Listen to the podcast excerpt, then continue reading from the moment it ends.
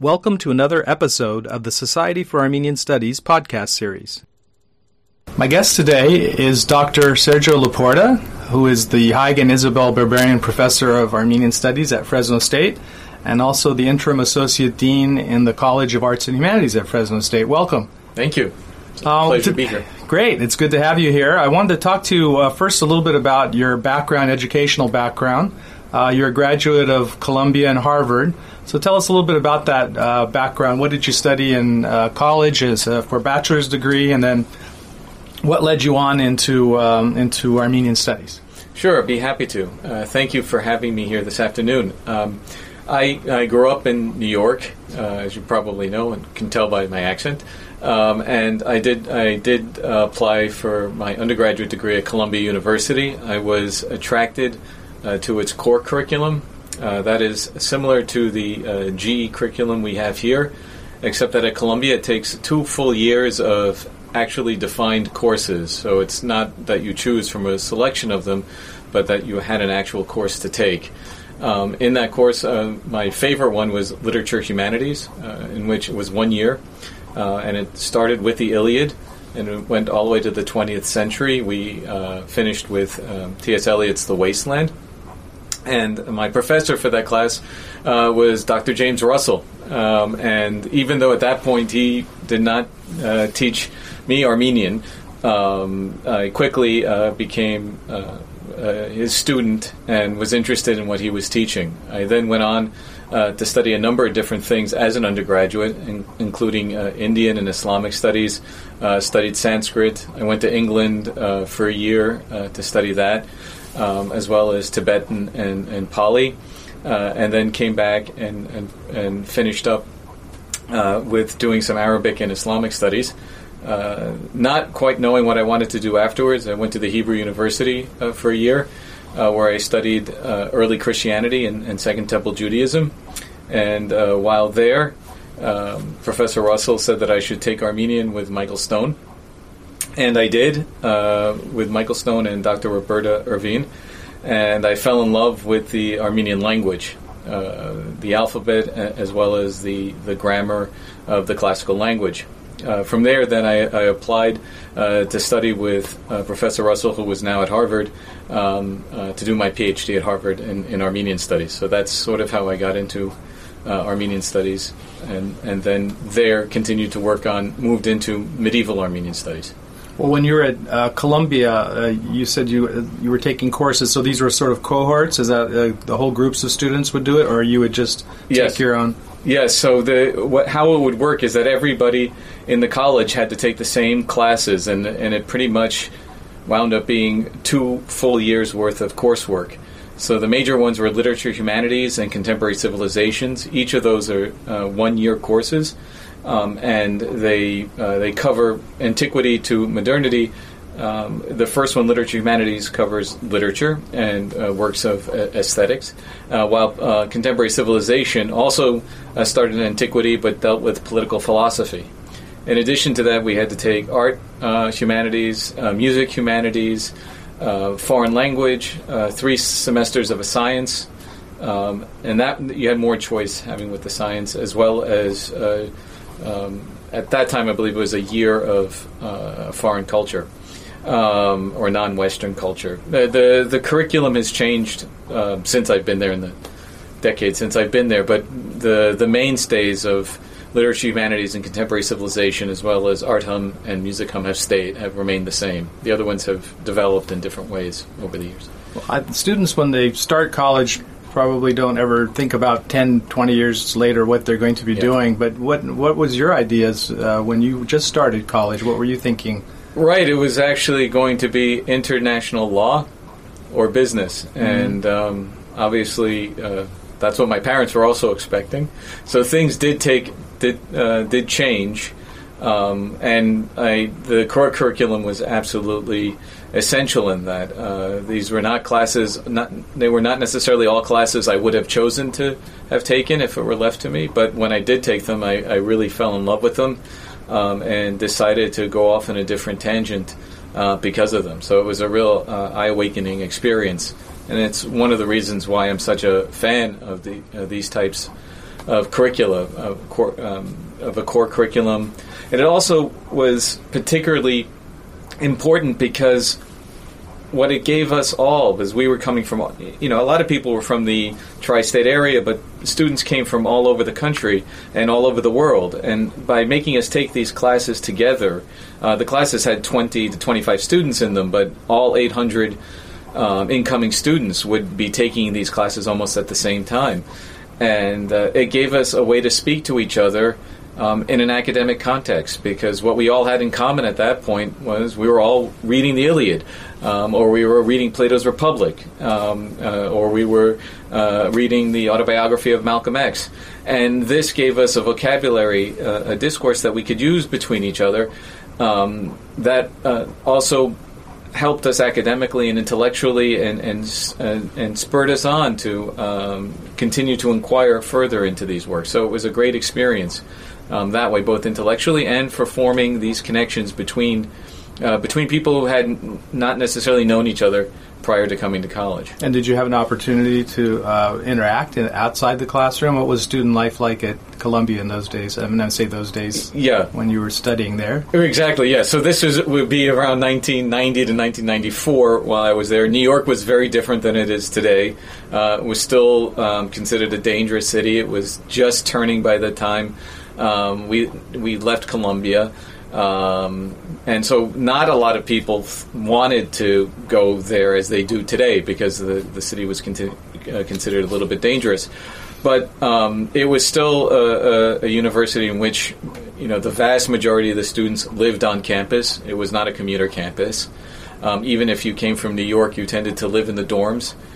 Um, your, your at least your first year or first two years. Uh, you then may um, find an apartment, might have found an apartment with some friends and, and rented that on your own, uh, but definitely near campus. Um, and it was a, a, fantastic experience, obviously, to be able to go to university in New York City with um, all of these uh, extracurricular, so to speak, uh, opportunities being in the city itself, not just on campus, uh, but that you could go to the Metropolitan Museum of Art, that you could go to the Metropolitan Opera House, you could go to the uh, uh to all of the great museums and galleries downtown, um, as well as hear um, some of the greatest uh, thinkers uh, of the day and scholars of the day come to campus to give lectures, uh, be guest lecturers in, in, in, in courses. Uh, so I think it was a very vibrant atmosphere. And to this day, you'll still see lots of students, maybe right not at this moment, but in general, uh, students hanging out in the quad and on the steps of Low Library, especially once the uh, the weather became nice, um, and and it was a very uh, friendly place uh, uh in that sense. Uh, and so, what was the point then? Uh, so, it was after you got your bachelor's degree that you already decided, well, now I'm going to go into maybe some other types of more classical studies, perhaps, or, or uh, not. It wasn't Armenian studies yet. It wasn't Armenian studies yeah, yet. Right. No, right. So when I finished my uh, bachelor's degree, I still was uncertain as to what I was going to do. Um, but I did love to travel. I spent my junior year abroad in England at Oxford University, and while I was there, I was able to uh, travel uh, to the Middle East as well as to North Africa, and I wanted to go back there, and so I did. I applied uh, for a, um, a, a one-year program um, at the Hebrew University at the Rothberg School, which was for international students, uh, which was a great program. It allowed you pretty much to do, it was a non degree program, but you could take any class that you wanted to uh, because it was non degree. Um, and it allowed me to explore uh, both uh, the area geographically, see, spend time in, in Jerusalem um, and in Israel, as well as visit Jordan and, and Egypt um, and uh, take all any class that I wanted to, uh, both in the Rothberg School or the Hebrew University, if it were uh, if you could either handle the Hebrew or if it was given in English. And so that was when I was able to experiment um, with Armenian as well as uh, take classes on Second Temple Judaism and early Christianity. Being in Israel, that seemed like a good thing to take uh, since you could actually see the places that you were talking about. Um, and that was a really fantastic experience um, and really um, foundational for me since after I finished my degree uh, at Harvard, I went back there to teach, and that was incredible. that was an incredible experience for me to be teaching with the people I had studied with um, at the uh, at the Hebrew University while I was there. So that was incredibly satisfying and um, a remarkable experience, and they were really welcoming and supportive. So I'm really grateful to them. And when you went to uh, Harvard to pursue the the graduate degree, you you said you got into more medieval studies. So Yes. Armenian studies, of course, is a very broad uh, Yeah. field with lots of disciplines. So how did you choose the topic that you did? Tell us a little bit about the topic for your dissertation, and then uh, how what was it really that sparked the interest in, in that area? So yeah, this is it's a great question, and obviously I was working uh, with uh, Professor Russell, um, and he uh, was working at that time a lot with Grigor Narekatsi. So the first thing we actually read together was uh, Grigor Narekatsi, which was incredibly difficult and a painful experience, but incredibly rewarding. Um, and uh, from there. Um, he thought that it would be interesting if I looked at the Iranian background to Grigor Tatevatsi's Book of Questions. He had been uh, looking at some of the questions and was wondering whether, you know, I would be able to explore the Iranian elements in Grigor Tatevatsi's Book of Questions. Um, I then started to read the Book of Questions and um, went on a, on a different tangent with that. Um, the third volume of uh, the Book of Questions uh, is is Grigor Tatevatsi's interpretation of Dionysius the Areopagite's theology. And I had studied uh, some of the uh, works attributed to Dionysius the Areopagite earlier uh, in my academic um, journey, and and I thought that this would be an interesting um, text to, to work with.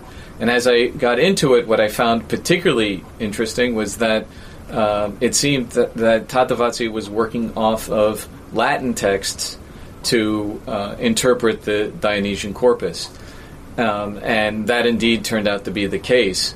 And so that opened up a whole new uh, vista for me on the relationship between the Armenian Church and the Roman Catholic Church. Um, and particularly, it was in- interesting because Tatevatsi was known uh, to be uh, very much against the Latinization of the Armenian Church. Nonetheless, he was familiar with many works, and um, he incorporated some of their thinking into his into his own writing. Um, nonetheless, making sure that it conformed to the theology of the Armenian Church at the same time. So he was able to reform without losing the essence of our Armenian theology. And uh, for for you, then reading this text was what really captured you and kind of got you to go further into uh, medieval Armenian studies rather than maybe modern studies. Or Yes, and it was the incredible interaction that you had at that period in the in the, in the 14th and early 15th centuries, and and, and the, the way it brought in the Mongol Empire, the Roman Catholic Church, the Crusaders. Even though the, he was living in, in the uh, period after uh, uh, the Crusaders. Um, and was when he was writing, but nonetheless, it showed all of these interactions between um, both East Asia and Western Europe coming together um, here in Armenia, um, and it seemed to be overlooked um, to a large uh, extent uh, by other scholars.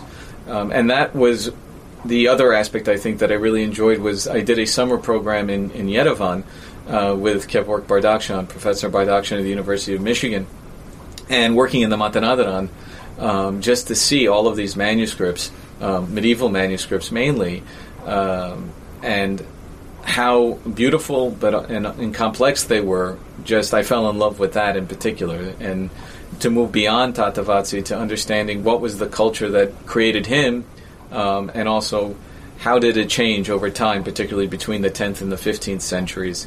Uh, but uh, you know, the normal history is that oh, Armenia went through all of these invasions and it was a terrible period and it was very destructive. And at the same time there were these beautiful things both built uh, in terms of the monasteries um, and written. And there was obviously a, vib- a vibrant intellectual life and cultural exchange going on despite the military history that a lot of people are familiar with. And that intrigued me that that sort of dichotomy between the the normal uh, diplomatic history that presents this as a difficult military time, but you see all of this social and cultural efflorescence that I really enjoyed. And I think that's uh, actually a theme then that you have continued in the past 20 plus years of your career because you've been involved in the Mediterranean seminar. Yeah. Uh, this idea of cross cultural ties. So, can you tell us a little bit more about that as as to where that research has taken you and what have you discovered even more of in terms of people talk about Armenian culture, but uh, we we don't often understand that uh, every culture is dynamic and Right. living, so it takes takes and borrows and gives with other cultures. So maybe you can tell us a little Sure. bit about that as well. Sure, I mean, and that's one of the beautiful aspects of Armenian culture is that it's not static. It is incredibly dynamic. It's constantly reinventing itself, um, and it's based on not only rethinking its own uh, cultural history, but also through interactions with others. Right, Armenians have been traveling uh, for for centuries um, and interacting with others, especially where they where Armenia is geographically. It's always held a diverse population. It's always had uh, uh, ties uh, with the neighboring uh, peoples, whether it's mainly to the Iranian world to the east, or to the Byzantine world to the to the west, and the, the Semitic world to the south. It's always uh, interacted with the various peoples uh, that surrounded it, and um, been open to incorporating uh, other elements uh, within its own tradition, and, and we call it they harmonize it. It's not pure copying. Uh, as any other culture, they reinterpret what they see. Um, they reemploy it in their own um, art, architecture, and literature, um, and they give it new life in an Armenian idiom. Uh, and that's always ex- exciting to see. Um, yes, the Mediterranean seminar. Remember, when I was first getting involved in the Mediterranean seminar, I said, "Well, Armenia is not really in the Mediterranean. Uh, the olive does not really grow in Armenia. Armenia is too far north uh, for that. But you know, Armenians don't really have access to the sea. They don't sail on a large number, um, but they do have wine, and that that that may be good enough." Um, and what I discovered was that what we were talking about here were not necessarily specific characteristics such as these, but the idea of having an intensity of cultural interaction that does characterize the Mediterranean and similarly does characterize uh, Armenia. Um, in that you have people who um, are constantly coming into contact with each other, negotiating with each other, trading, and I mean that not just for goods, uh, but also in terms of ideas um, and in, in terms of cultural uh, artifacts. Uh, so that uh, it is a highly dynamic and mobile society. Uh, Armenians are on the move often, uh, both within Armenia and outside of Armenia, and lots of people are also going through the trade routes um, through uh, uh, through the region, pass right along Armenia, some and go into it, uh, and so there are lots of people, uh, monks, um, spiritual people, Sufis in, in, in a period, merchants, uh, armies, of course, uh, are moving through that area, and all of that contributes to the vibrancy uh, uh, of Armenian culture. But it also means that we constantly have to reanalyze and reinterpret how we see Armenian culture, and that we have to be careful that we not always impose what we think it is on every period in time, but analyze it from from its own perspective and, and try and deconstruct what we what we may think it, assume it to be, uh, but rather try to analyze it in its constituent parts. And then it probably is exciting to meet with uh, other colleagues in, in the field in these seminars. So these seminars Yeah. are actually bringing together uh, groups of colleagues uh, on common questions. Is that what Right. it is? Tell us a little bit about. Right. So the Uh, Mediterranean seminar that was headed by um, uh, Brian Catlos and uh, Sharon uh, Kinoshita um, was originally a UC project um, and now has spread um, not only throughout California but across the uh, across the country. And scholars get together three times a year. Um, mainly medieval studies. The focus was always on the medieval Mediterranean, but we do go into the early modern period and back into late antiquity um, on uh, these issues, these problems of um, cultural interaction, whether it has to do with questions of uh, piracy and kidnapping, uh, whether it has to do with questions of identity um, and multiple identities. Uh, how do different uh, cultural actors um, represent themselves uh, in different contexts? Um, so these are questions that uh, people find all the time. What role does religion play in cultural conflict? Is it the instigator of cultural conflict, or is it just the language through which cultural conflict is often represented? Um, how does uh, class. Uh, this is a big one. Uh, what do you see? The differences between cultural relations amongst the elites is often very different from what we see amongst uh, the the peasantry, uh, whereas intermarriage among elites uh, is often the norm. Um, it is often at the same time looked down upon uh, at different levels. And so, analyzing these dynamics, uh, we see similarities across uh, different cultures, and we also see differences that help us uh, understand uh, whether what we're seeing is a specific phenomenon or is it a more general phenomenon. And so, we get together three times a year, um, scholars with um, different different areas of foci. Um, many are from focus on North Africa and Southern Europe. Others uh, focus on the Levant and the Middle East. Um, some of us focus on Armenia um, and Iran. Um, but we get together, and uh, each each seminar has has a question that it looks to uh, that it seeks to address, uh, as well as workshop papers, and that's the other great aspect of the seminar. So that each time we meet, we workshop three uh, papers from uh, students or uh, early career uh, uh, professionals. That may be a chapter of a thesis, an article that's going to be published, or a chapter of a book that's being worked on. And they send it in advance, and we all sort of um, read it and, and, and question it. Uh, and then in a, in a friendly atmosphere, we get together um, and, and workshop these papers. And I, have had that happen twice with me, and it's been an incredibly uh, fulfilling experience. It's some of the best feedback I've ever received on my work. Uh, so um, it's a really great experience, and I'm glad we're still doing it. At the moment, it's postponed, uh, but we're hoping to have it back in Fresno uh, in February of 2021. And usually, you're holding them every two years or every year. You were trying to hold them the, oh, in Fresno. Sem- no, no, in general, the seminar. It's three times a year. Three times a year. Three times a year. Okay. There's one in the fall, then one in the winter, and one in the spring, and it's at a different um, location right. each time.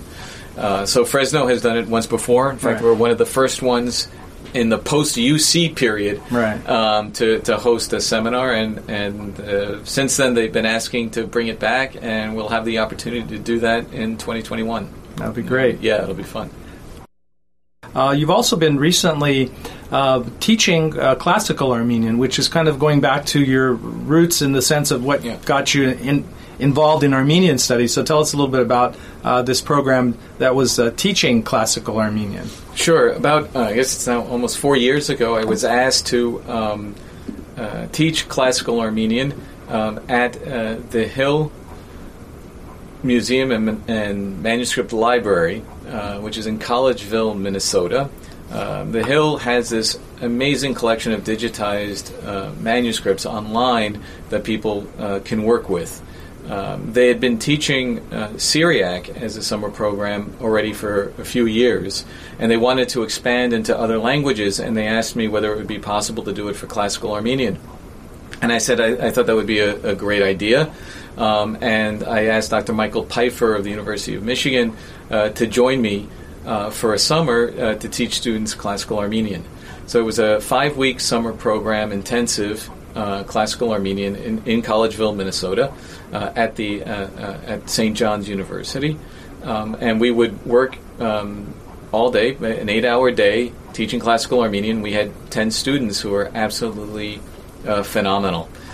we got to the end of the. We thought teaching them the alphabet would take the first week, and by the end of the first day, they had managed to get pretty much all the alphabet. So Michael and I turned to each other and said, "Okay, what are we going to do now?" Well, we moved rapidly uh, through the grammar book, uh, Thomson's grammar book, uh, and we started reading as quickly as possible. And by the end of the course, we were looking at um, digitize some of the digit- digital uh, digitized manuscripts of the collection and translating them.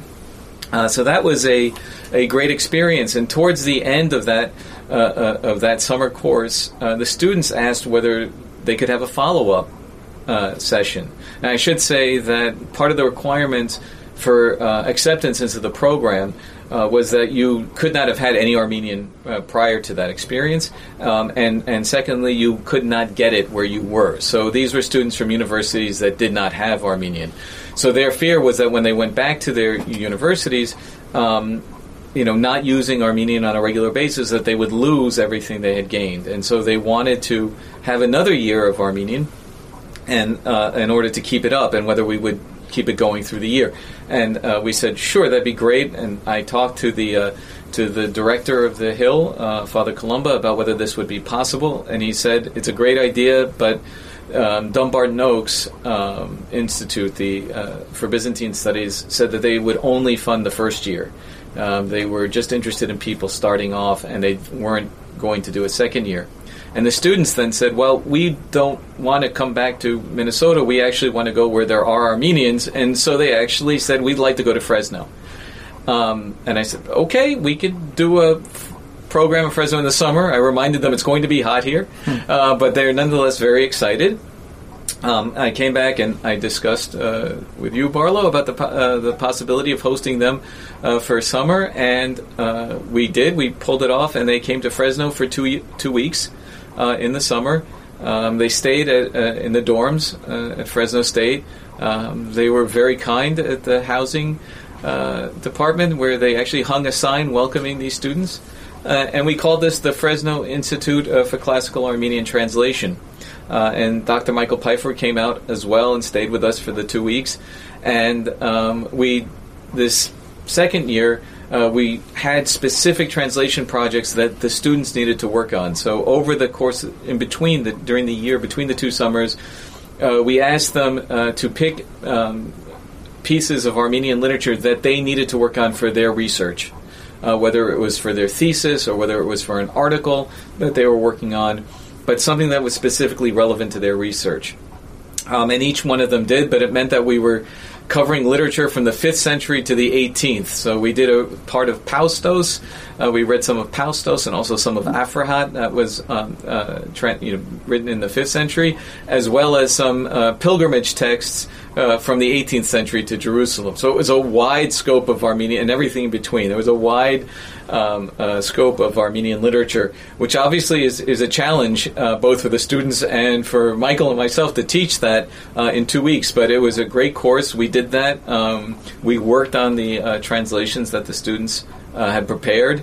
Uh, workshopped them every day, and um, at the end of that class, that of course, they said, "So, what are we going to do next year?" Um, and we're sitting there going, okay, uh, that's great, that's wonderful. And after some discussion, we decided there's only one place to go from there, and that was to Yerevan. Uh, so last year, we brought the same group of students to Yerevan to work in the Matenadaran.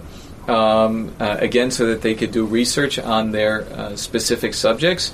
Uh, we got them, uh, the Matenadaran was very welcoming. Um, and hospitable, and they were up and working fairly quickly after arrival. Again, it was a two week program, but they were able to stay longer if they wanted to. But we had arranged housing for them for, for two weeks. Um, and it was a wonderful experience where they then got to meet uh, uh, Armenians in Armenia, and, and we took uh, trips through Armenia so they weren't just stuck in the library all day every day. Um, and uh, we went on excursions, and so they got to learn firsthand um, what the beauty of Armenian studies from a personal experience and not just from an academic one. Um, and it was a fantastic trip, and they all enjoyed it. They all fell in love with Armenia, and, and can't wait to go back. We're hoping to meet again uh, this summer. Uh, that's not possible, thanks uh, because of the coronavirus. Um, but we have stayed in contact with each other, and I'm looking forward to seeing them again as soon as possible. Um, and um, they are doing fantastic work. So this was a really great project to know that 10 students now are working with classical Armenian uh, texts. They're not Armenologists. Most of them are not in Armenian studies. Nearly all of them are not in Armenian studies. Uh, they're in other fields such as linguistics, um, Iranian studies, um, uh, uh, early modern history, uh, Crusader studies, uh, Byzantine textiles. But these are all um, students now who are conversant with Armenia and, and love to go back to Armenia. So we're really proud of uh, that program and what we accomplished, and we hope to be able to do something like that again. So it's probably significant in, in a couple of ways. One is that uh, it does demonstrate the the the necessity of knowing classical Yes. Armenian for other disciplines or for other areas, and also that um, you're you're teaching ten people classical Yeah. Armenian where probably if you look in the whole United States, uh, there's probably just a handful that are formally taking them at maybe Armenian Studies programs. So Yeah. these, these are two very significant accomplishments or achievements. I And think. some of them have also now gone on to teach elementary Armenian to students at their university. Exactly. So it does have this effect of exposing more and more people uh, to uh, uh, uh, to the Armenian language, classical Armenian, and Armenian studies. And I have to say that during their two weeks here, too, I think they they received. You know, m- many of these students are, are just starting their thesis, or about to embark on their thesis, or you know, somewhere. Most of them were um, early on in their academic careers, and to be able to, to come here and and um, work closely with us, as well as you know, I have to say the president, President Castro, had them over to his house, um, and they got to meet members of the Armenian community, and they had a dinner.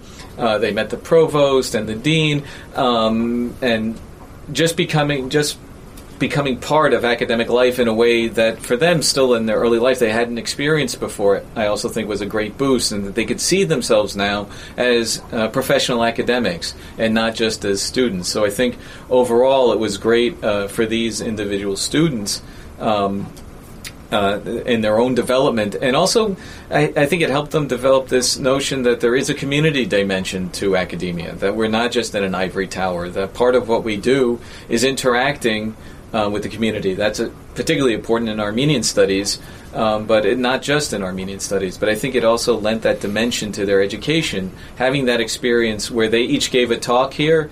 Um, they we had a talk where they each presented their research to the community, and then uh, they were able to interact with them, and the community asked them questions. And then again at the president's house, they met with other members of the community. That they see what they do is valued and uh, has an impact on the world around them, and I think that gave them also. Um, a big boost in how they saw themselves as academics, and, and may even have changed their whole conception of what academia is and the relationship uh, to the world around them. So, really happy with that as well. Yeah, it's been a great program. Now, you've been uh, maintaining an active scholarly uh, life, meaning you've been publishing and, and various kinds of things, but uh, recently you've been working on a, a new project, which is the translation of uh, the historian Ghevond. Is that Yes, right? right. Tell, tell, us- tell us a little bit about that. Who who uh, who this person was, the historian, and what's got you interested in that, and what are you doing with that? So yeah, Ghevond is uh, our most important source, I would say, for uh, Armenia in the 8th century. It's our only real source for Armenia in the 8th century, and what life in Armenia was like um, uh, during the um, uh, the late Umayyad and early Abbasid uh, caliphates. Uh, it has been translated before into English, um, as well as more recently um, into uh, into French uh, by Bernadette Martin Hisard with the uh, assistance of Jean-Pierre Mahé. Uh, it's an excellent translation.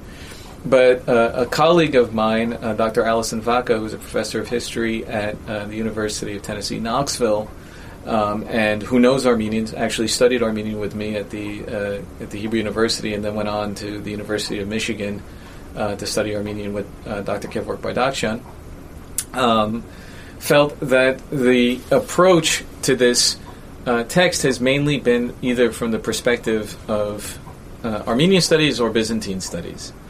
And what has been missing is an approach that um, looks at the history within the context, context of caliphal history. And so, what we um, started to do was provide a new English translation um, of the text, uh, along with a commentary and reading notes. Now, the reading notes are meant there um, to help students who are reading the text understand the immediate context, who these people are, dates, reigns, um, um, rank. Um, but the commentary was is meant to do something different, and that is to pla to place Ghevond within um, the uh, Islamic historical tradition. That is, what does Ghevond tell us? Right, that's either similar to what is said in the uh, Arabic uh, historical tradition or different. And if it's different, why? Try to figure out why his perspective may differ. Now, most commentaries, or I would say notes to these translations, try to use text to corroborate evidence. That is, everyone says this happened then, this Arabic historian says no, it happened then, which one is correct? Or they both agree, so that must be the correct date. And we're not looking at it from that perspective. That definitely is important, but what we're trying to figure out is why an Arabic historian may present the same um, historical event in a different manner from Ghevond or you know why Ghevond may present it differently from the Arabic historian, and what how they inform each other. That is, what as we as historians can learn uh, from the different perspectives of these authors. Right. The other thing that we wanted to do was make this a usable text. That is not just a a, a translation that can be used um, only by scholars um, in their research, but also by teachers in the classroom and for particularly for those people who are teaching um, Middle Eastern and Islamic history, um, how they can use this Armenian text to help their students understand what's going on. And you know, obviously, Armenian uh, histories are very important. Um, for understanding the history of the region, right? They give a very uh, they they have a unique perspective, uh, but they tell us about things that no other history, uh, no other none of the other histories do. The major problem, I would say, for most teachers and scholars is that they don't know how to use them in a classroom setting because it requires so much background information about the author, about the historical context, about what is uh, uh, about Armenia that they're not able to effectively incorporate, even when you have a good English translation of an Armenian history into their lectures or into their classroom discussion. And so they'll most likely say, ah, there's an Armenian text on this, you know, go read it on your own or, or study it. And so one of the goals that we have with this translation is not just to have an English translation that people can read, but also have guidance uh, for the teachers to be able to use the, the history to really explain Islamic and Middle Eastern history in a more general context and we hope that more people will be able to uh, follow that method um, when doing their translations. That this is not just about accumulating facts, but also helping teachers use these works in the classroom and expose more and more students um, uh, to their import. So, yeah, yeah no, um, we're we're moving along with that. Uh, we we're also part of another joint project. One of the pieces of um, Ghevond's uh, history is the letter of um, the Emperor Leo um, to the Caliph uh, Umar II about the truth of Christianity. Um, and now we there this letter, not this particular one, but the correspondence between Umar and Leo has been preserved in different languages, um, including uh, Latin, Arabic. Um, the Armenian is actually a translation originally from Greek, so it originally existed in Greek, um, and in Aljamiado, uh, which is Spanish um, written in Arabic, right? a type of Spanish written in Arabic. And so these um, uh, these we, we have a group of scholars who have come together to uh, create a synoptic edition. That is, having all of the texts and translations, uh, the Arabic Christian, the Arabic Muslim, um, as well as the Aljamiado, the Armenian, um, and, and, the Latin versions together in one in, in one volume, um, so that uh, people will be able to uh, examine them all together. And this has been great in the process. Uh, the team found the earliest copy of the Latin version, which goes back to the 9th century, 9th to 10th century, which mm-hmm. means it's about the same time. In, uh, there's been some question as to whether the version in, in, in Ghevond was um, there when he composed the text at the end of the 8th century, or whether it was incorporated later. Um, we actually believe it was there, part of the original text. And um, it, it, shows that this correspondence really did exist at an early period in the entire Mediterranean. Uh, now, none of them are copies of the others; they all have different uh, takes on this correspondence, uh, but it, uh, it, it, it it really does demonstrate um, how that Mediterranean world uh, was connected um, through uh, this sort of idea of this correspondence of Umar and Leo. I'm going to change it up a little bit. I'm yeah. going to ask you, um, you. have been uh, started teaching here at Fresno State in 2009, I believe. Yes, yeah, it's been yeah, so it's almost a decade. Yeah, it's, yeah. it's decades go by, right? Yeah. um, so I'd like you to uh, tell us a little bit about uh, maybe just your experiences teaching here and. Uh, maybe some comparisons about uh, in general or in, in specific ways the between your your experiences at other universities teaching and tell us Right. a little bit about about what you've been doing and you know in terms Sure. of teaching and uh, being at a four year college, uh, university. Right. So yeah, Fre- uh, I had never been to Fresno uh, before uh, uh, taking this position here. So, and prior prior to teaching at, uh, at Fresno State, I taught at the Hebrew University of Jerusalem, um, which is also a, a, a public university, but it's a very different system. Um, a very different, obviously, uh, student body. I mean, it's in a different country, and m- many, if not you know, most of the students had done military service before getting to the university.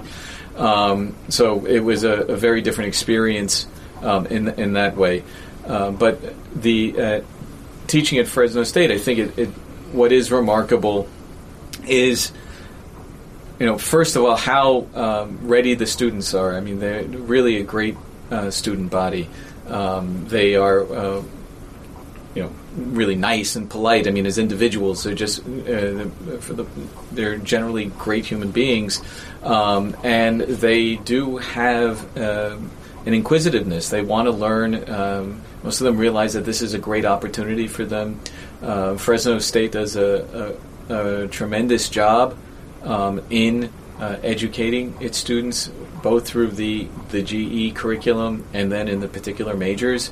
Um, I think that's why we're nationally ranked so highly. I mean, we take people who are first generation college students who come from challenging socioeconomic backgrounds um, and we transform them um, uh, and move them up uh, social up the social ladder. And I think that is an incredibly satisfying um, experience that you're not dealing with students who are jaded and seen it all and like traveled all over the world and then they're just here biding time, uh, but really the, they're students for who see the value and are um, really. Uh, you can see them awake. You can see them light up uh, when they start to figure out uh, how new these, uh, what they're being exposed to, and how exciting it is. And that's always uh, incredibly, I would say, um, satisfying. Um, it was also a surprise. Usually, you do not get 32 students for an Armenian studies class. I mean, that is just not the case, right? And the classes that I taught here, all the lower division ones were filled to 30, 32 students. Um, the upper division ones also were uh, were filled, like the history course or the Armenian 148 for Armenian literature with 30 students. Um, and when I first came here, I thought, okay, we'll get we have a large Armenian population, so I'm going to have classes of Armenian students, and that's how we can work.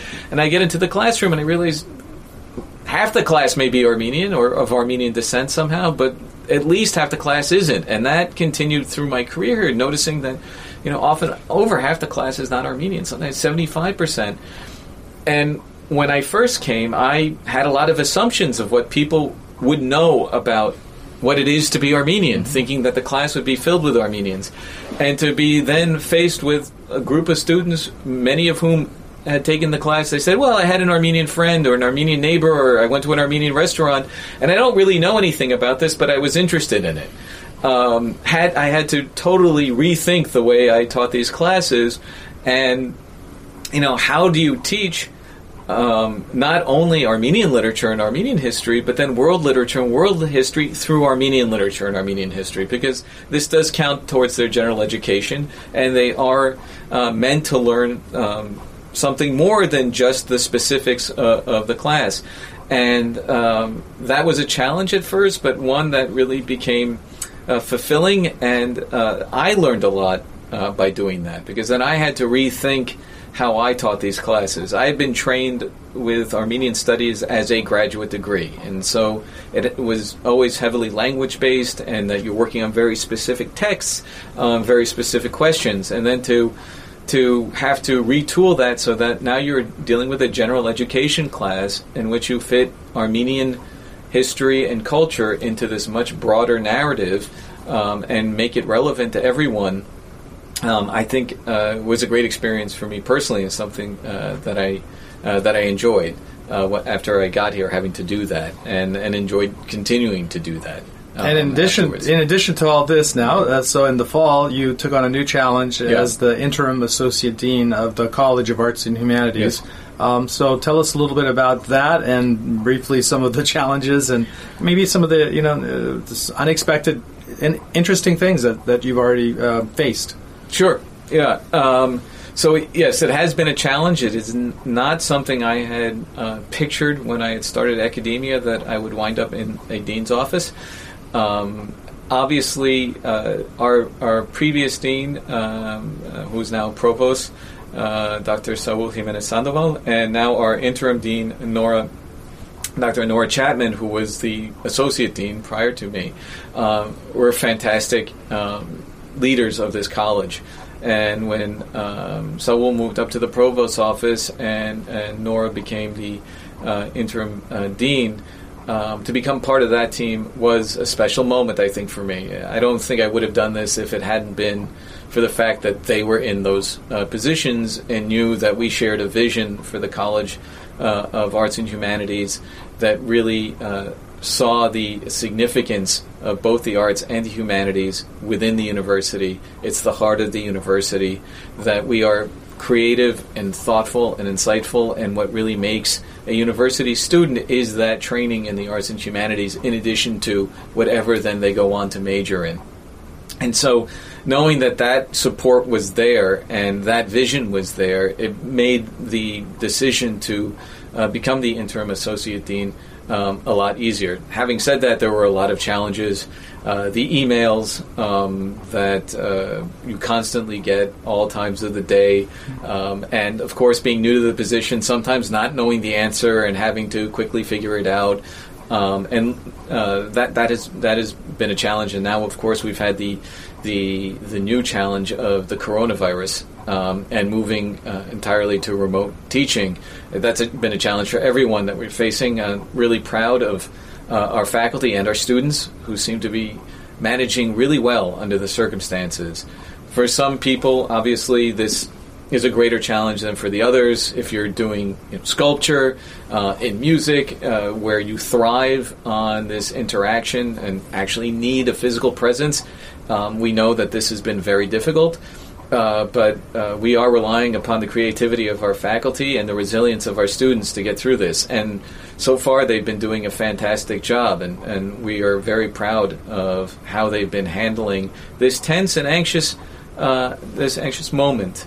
Um, so that points to the positive side of the job of realizing and seeing fully how all of our faculty really step to, up to the plate and how they help our students, and not just you know I'm uh, familiar with what we've done here in Armenian studies and our students, but to see that across the campus and across our college. And how much of a difference that each of our faculty members are making in the community and with our students, and how involved they are, and how well. I mean, we just have some really fantastic students, and, and particularly when you consider sometimes where they have come from and what they've accomplished uh, in their short time here um, is truly amazing and it's remarkable. And that being able to help that um, is and foster that environment is incredibly satisfying.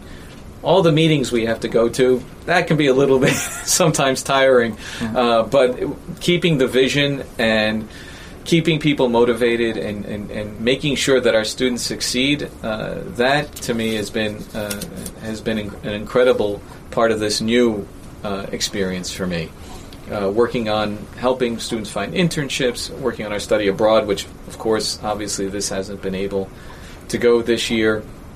Um, uh, but making sure that uh, all of our students feel like that they belong at, at Fresno State because they do. Um, I think that that has been a, a, a, remarkable aspect of this.